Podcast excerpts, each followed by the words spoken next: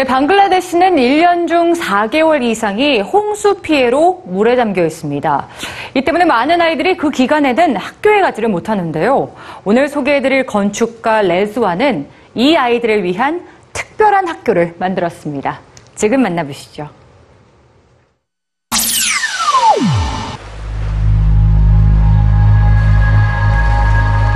Bangladesh is a very low-lying area and 46% of the population lives within 10 meters above the sea level and so when the monsoon comes, uh, the monsoon starts from uh, June and ends uh, in uh, October every year, we get a lot of water from the off streams.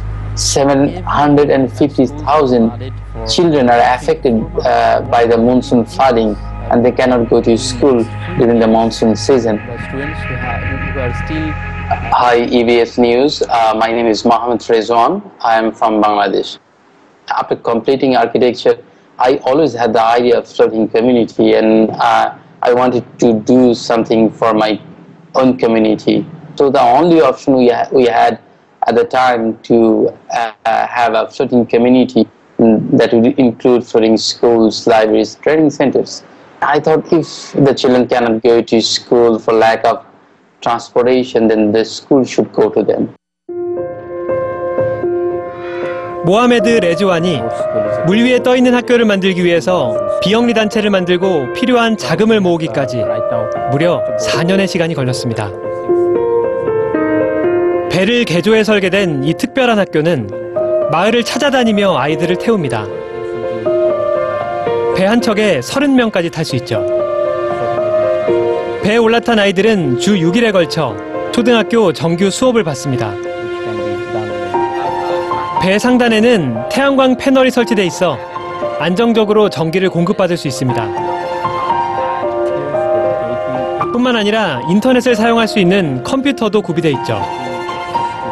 With the floating school, um, we are providing education at the doorsteps, uh, and it is part- particularly helping the uh, girls and young women uh, because um, uh, they can uh, get access to education, information, and training services.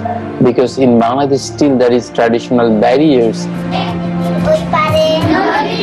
현재 이와 같은 물 위에 떠 있는 학교는 총 22개로 약 1,800명의 어린이들이 이곳에서 수업을 받고 있습니다. 여기서 끝이 아닙니다.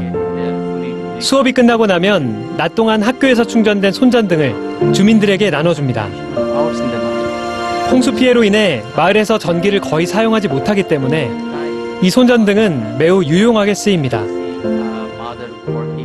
Uh, training on sustainable, effective, and environment-friendly farming on our floating classrooms to the parents, to the villagers, so that they can address the present challenges, get access to all the year-round income, uh, improve uh, their income. The scientists they're saying that within the next 35 years, 16% of Bangladesh land will go under uh, water, resulting 20 million climate refugees.